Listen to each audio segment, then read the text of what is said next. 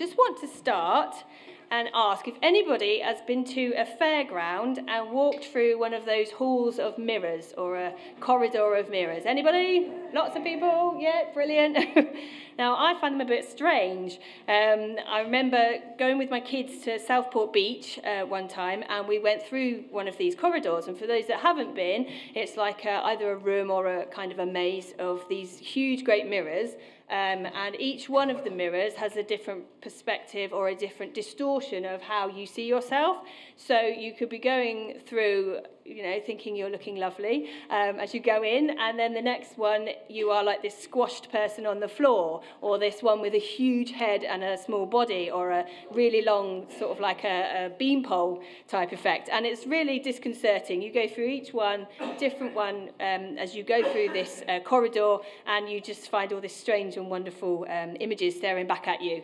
Um, I'm always very happy when I've got outside of the um, actual place and I'm going, no, it's okay, I'm normal, it's fine. so, uh, yes, very strange experience that.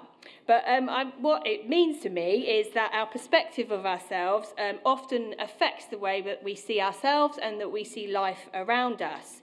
And often we can look at the world around us with a perspective of fear rather than of faith. Um, and it's very interesting how each of those um, aspects take us in a different direction. In the Old Testament, Moses um, was chosen by God to lead the Israelites out of the slavery in Egypt into a life in Canaan, which was the promised land that God had promised them that he was going to give them. So they had a, a journey to go on, and they were going to go to a specific land which God had for them. In Numbers 13, Moses is instructed by God to send 12 spies into this land um, and have a look round to see what it was like. So you can read the whole of the extract in Numbers 13, verse 1 to 33, but I'm just going to take sections. So in verse 1 and 2, and the Lord God spoke to Moses, saying, Send men to spy out the land of Canaan, which I am giving to the children of Israel. And then verse 21 So they went up and explored the land from the desert of Zin as far as Rehob towards Lebo Hamath. And they returned from spying out the land after 40 days. Now they departed and came back to Moses and Aaron and all the congregation of the children of Israel in the wilderness of Paran at Kadesh. They brought back word to them and all the congregation and showed them the fruit of the land so the land was a good land. It had great big fruit. I think they came back and had to carry grapes on a pole because they were so either so big or there were so many of them. So it was a brilliant land. So they saw that this land was amazing. and then verse 27 and when they told them and said, We went into the land where you sent us, and it truly flows with milk and honey, and this is its fruit. So that's what they brought back to show people. And then later on in the, in the verses, Caleb quietened the people down before Moses and says, Let us go at once and take possession, for we are well over to overcome it. So him and um, Joshua were like, Yes, this is a brilliant land. Let's go into this land and take it because we can see it's great for us and we are well able to go and conquer the land and all the people that are in the land um, and, and have it as our possession. And God said it, so that's what we should do. But in verse 31, the men who had gone up with him said, We are not able to go up against the people, for they are stronger than we. And they gave the children of Israel a bad report of the land which they had spied out, saying, The land through which we have gone as spies is a land that devours its inhabitants, and all the people whom we saw in it are men of great stature. There we saw the giants, the descendants of Anak came from the giants, and that and we were like grasshoppers in our own sight, and so were we in their sight. So they, the rest of them, had a completely different view of the land. Although it was good, they thought, no way, it's far too dangerous and far too awful. The people are in there are massive, and they will just, you know, they'll just destroy us. We can't do it. So they had a totally different perspective from these two, um, two categories of people. So on the return, most of the perspectives of the, the guys that came back was from a place of fear and negativity and like, no, we can't do this. They looked and they saw the land before them and they saw it with their natural eyes and they were afraid, basically, because it was just, they couldn't, they just thought no. The men seemed like giants before them and that they just thought they were going to be destroyed and they were afraid of what lay ahead of them. And that was how they saw the actual um, the land that they were going to go into. So this perspective that they had caused them to live in fear, even though God had said something different. So even though God had said, This is the land that you are to go into. He'd promised it, He'd told them, and He said, You can do it. You can go into this land. He'd provided it for them. But their perspective was that they were too small. Their perspective was that they were going to be defeated. It couldn't be done, and they couldn't, they just didn't want to do it. They didn't want to live there because it was just too bad. And in verse 33 it says, There we saw the giants and we were like grasshoppers in our own sight, and so were we in their sight. So they thought that the inhabitants of the land saw them as grasshoppers, which was, could, would be scary enough, wouldn't it, if you thought that everybody was bigger than you and you know they, that's how they saw you. But the worst thing was, was that they saw themselves as small as the grasshoppers. And this is what they thought they were. So having looking out at the land, they saw the perspective of the land that it was dangerous and horrible, but they also saw themselves as not able to conquer this land. So they thought they weren't good enough. They thought they weren't big enough. They believed they weren't powerful enough to defeat all the inhabitants of the land and conquer it, even though God had said that his promise was that this was their land. So their view of themselves the way they saw themselves, coloured what they thought was possible and what they thought was possible with God. And in this situation, the perspective that the spies and the people of Israel had of themselves actually stopped them from going into that land.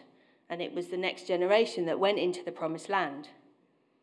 So, what do we think about this? Can it relate to us? What we believe in us about ourselves and what we believe about God affects our future and what we can see is possible with Him, which is quite a startling, scary thing, really, to think that actually how we see ourselves has an effect on how we go forward. But God, God has got so many promises that He wants us to walk in the reality of in the Bible. There's so many things, so many promises that He says about us and about who we are and about who He is for us and what He wants us to walk in and how He wants us to walk. But we can sometimes hide back and in fear because of what we think about ourselves. And this can stop us from actually moving forward because we think, oh no, no, I can't do that. That can't, that can't be true of me. So, what are some of the ways do you think that we can see ourselves? So let's imagine ourselves as a grasshopper how would it make you feel to look like this? Apart from green.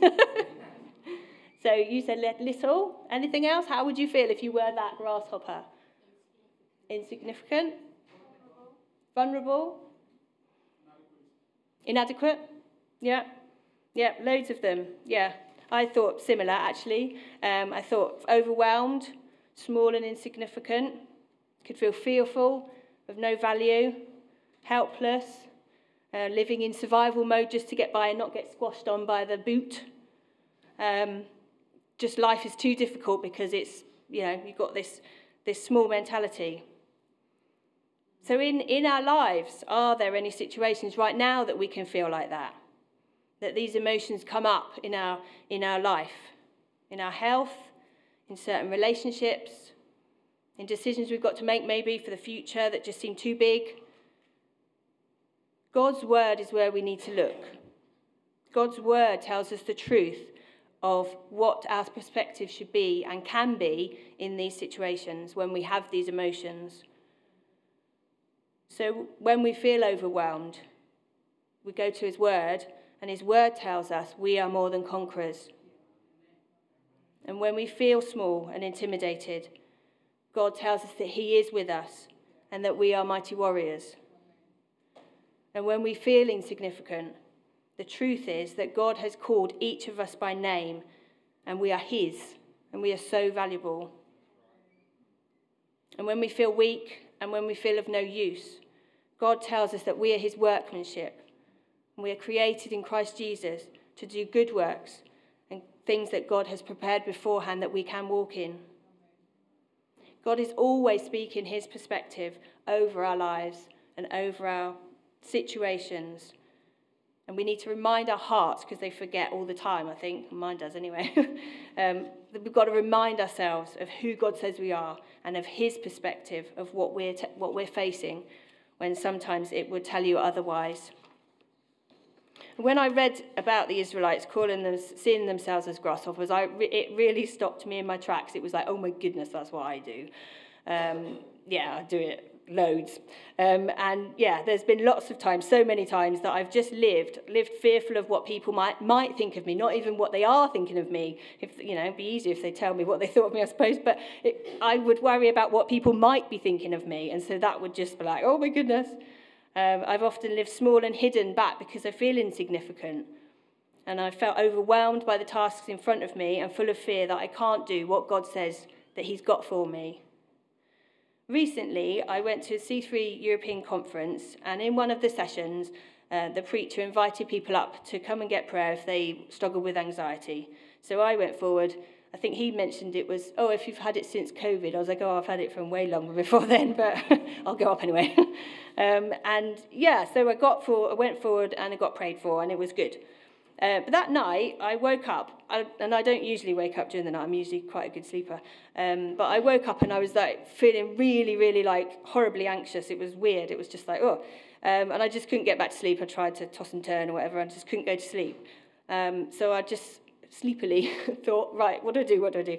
Um, and I just began to, to speak out over myself, out loud, um, scriptures that would come to my mind that would be um, effective in this situation, that were connected with the situation, with what I was experiencing. So the scriptures that I did speak out was, He that is in me is greater than he that is in the world. And I kept speaking that out again and again. And I do not have a spirit of fear, but of power and of love and of a sound mind. And I just kept going, I just kept speaking it out.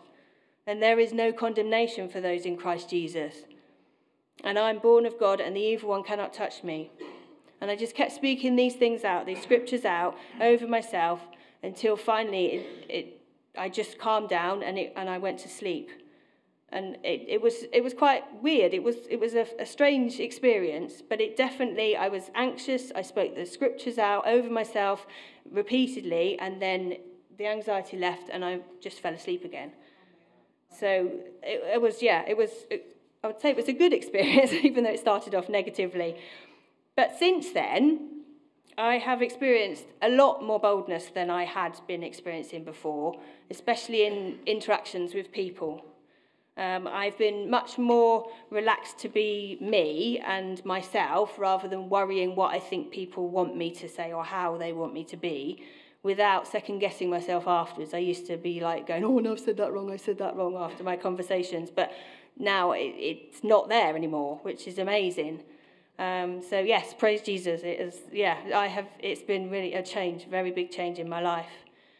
And also after the conference on the Sunday, um, I was asked with Rosanna to pray for Victoria. Is she here today? No. Oh, okay, her husband was here, but I think they're up in CC Kids. Um, yeah, so she'd been struggling with anxiety for a number of years, and it had been affecting her sleep quite uh, dramatically.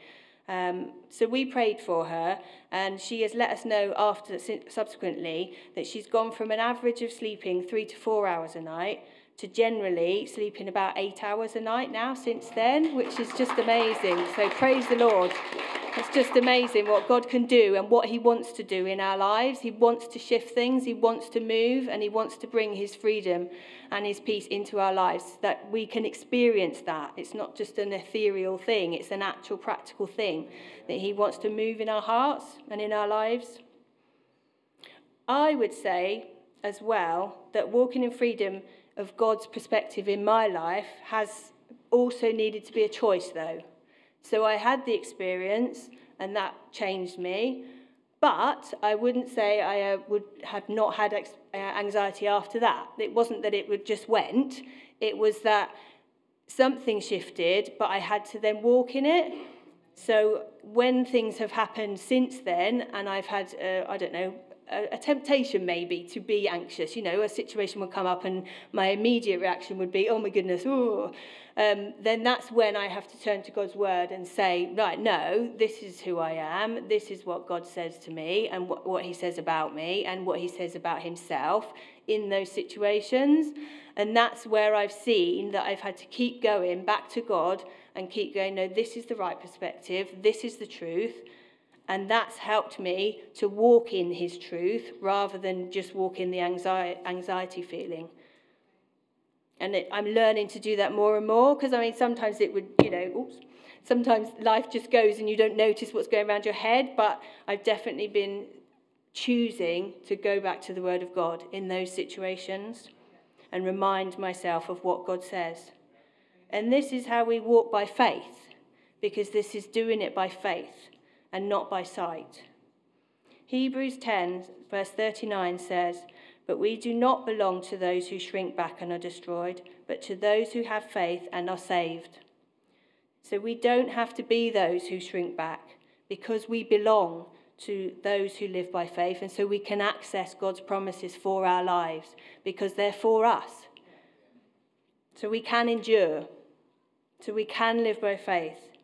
And this is who we are as believers. This is our identity in Jesus. And this is who we are as God's children. This is what He's got for us. This is the promised land of what He has for us to walk in these things. And He invites us to walk in the truth of that every day, every minute of the day. And this truth is for us because it's a firm foundation. When we have everything else, it's all slippery and, you know, anxiety goes off and you go into a whirlwind, but this is the firm foundation that we need to stand on because it anchors our soul and it anchors our heart to His truth and the truth of His love. So, if we have any of us here have been experiencing anxiety in our lives, or if we need a breakthrough in seeing ourselves as God sees us, if we want to experience that freedom that God, of His perspective in our lives, then afterwards, uh, during the next song, um, I'd like to pray with you um, and just ask for a breakthrough from God to move in our lives.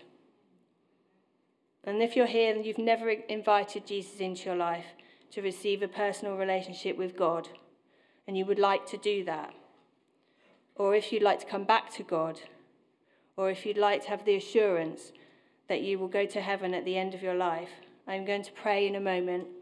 So please join with me from your heart as I pray. So if we just bow our heads.